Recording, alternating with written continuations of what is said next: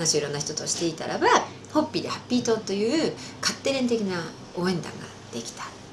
で彼らがちょうどパソコン通信からインターネットに移行するちょうどその頃の時代なので彼らがパソコン通信でいろいろやり取りしてるっていうのを聞いた。へえそうか。ってそういう人たちはそういうところでやり取りしてるんだ。であのうん電機メーカーっていうのかな。東芝にね勤めた友達が「ポッピーってさ」インターネットぴったりなんじゃない？知名度はあるけれどもどこで買ったらいいか分かんないどこで飲んだらいいか分からないそういう商品にインターネットってぴったりじゃない？って言われて。でその150万かけてやったマーケティング調査で知名度はあるっていうことは分かっていた。しその事実はもう分かっていたしそれからホッピーファンはパソコン通信というあの世界で意見交換するつまり思考性が合ってるっていうこともその事実も分かって。いたで確かに会社にいてホッピーどこで飲めるんですかどこで買えるんですかって問い合わせが多いっていうその事実も分かってたお客様の声も。でこの3つを実現できるのってインターネットだよね。でちょうどいいビジネスっていう言葉が起きてくるところでで後々考えてみればそれが情報革命だったんだって。だから私は情報革命が来るぞと思ってそれに乗ったわけではなく気が付いたらば乗れていたっていうのがあってだから乗り遅れずに次の第三創業の波に乗れたんだなって思ってるんですけどそれはたまたま偶然だったんだけどでもとにかくそういういろんな声があってそうかいいビジネス勉強しに行こうと思って。でこの会社のその当時は平均年齢50歳の会社でしたから今や20代まで落ちてきましたけどようやくなってきましたけど50代の会社ですから情報革命の到来なんか誰も信じちゃいない。パソコン？んなゲームみたいなものってあんなもなくたって仕事なんかできるわ。で実際はパソコンがなくっちゃ経理の処理もお客様から入金もしていただけないお客様から注文も受注できないって時代に10年もせずになりましたけれどあの当時はみんな会社でそう思っていた。で目の上の単行部みたいな私がねえー、パソコン私はパソコン勉強来ました。アカデミーヒルズにビジネスを学びに行ってパソコン買ってうんそれね夢中になってガーやってた。みんなやんなくても平気さって、ね、バカにしてたんだけどうちの社内では。でもあのうるさい目の上の単行文がこれでおとなしくなってくれたらそれでいいや。遊んでてくれればそれでいいやで。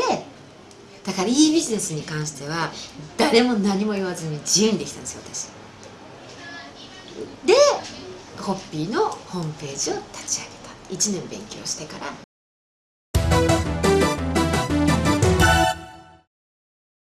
でその時あの上田久乃さんっていう今あのやっぱり日系の雑誌とかですごい活躍されている今キャリアコンサルタントやってる方がその時スパブネットっていう女性サイトを主催されていて。であのだからねそのアカデミーヒルズで勉強した授業の内容よりも彼女のところでその上スパブネットの運用のボランティアをさせてもらった方が実はすごい勉強になってサイトの裏側みたいなことを勉強できたんですね。で彼女がブログの走りで日記を書いてたんです。であのマンション持っていてスパブネットの中にマンション持っていてで我々ボランティアの女性たちが一部屋ずつもらってみんなそれぞれのいろんなテーマで日記を書く。でそれに関してはアクセスランキングが毎月発表されて裏でリクルートみたいなボランティアの団体なんだけどリクルートみたいででアクセス数が落ちるとあの退出を命じられるという非常に厳しい。であの最初はその私自分を書いた自分が書いたものを一般に公開するということは自信なくて恥ずかしかったんですけどアクセスが意外と伸びたんですよ。で当然トップはその主催者の上田久さんのウェブがあ日記がトップなんですけど案外2位とか3位にランクインしてあ意外と面白いって思ってもらえるんだってその数字を見て自信が持ってたことが一つとそれとあと書かないとアクセスって落ちるんですね。ところが書き始めるとまた上がる。いうのも分かったので続ければファンは必ずウェブを見てくれるんだということもその時数字を持って知ることができたっていうことがものすごく多くてでホッピーみたいな小さな会社ってそうそう出来事ないじゃないですか。だからいつもいつでもウェブって見に繰り返し見に来てもらわなきゃ意味がないわけででもネタがないからっていう時にブログっていうのはあ後々のブログっていうのは格好のツールなわけですね。で私はおまけにその幼少のミール一番の記憶が絵本ですから絵本を書いたことですから書くことは実は嫌いではなかった。でどうも書いたものもいないと読んでもらえるみたいっていうのも数字を持って分かることができたので。っていうので、えー、とだからスパーブネットで書き始めたホッピーミナートという修行日記を1年ぐらい経ってからうちのサイトに持ってきてで以来続いているというので、うん、であのブログが結局後につながる WBS さんの2002年か3年の時に、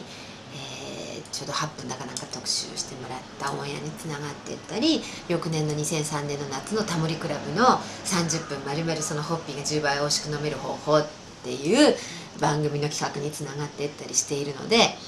芸は身を助くじゃないんですけどあのブログが起死回生のいろいろな貴重なチャンスを持ってきてくれたと言っても過言ではない。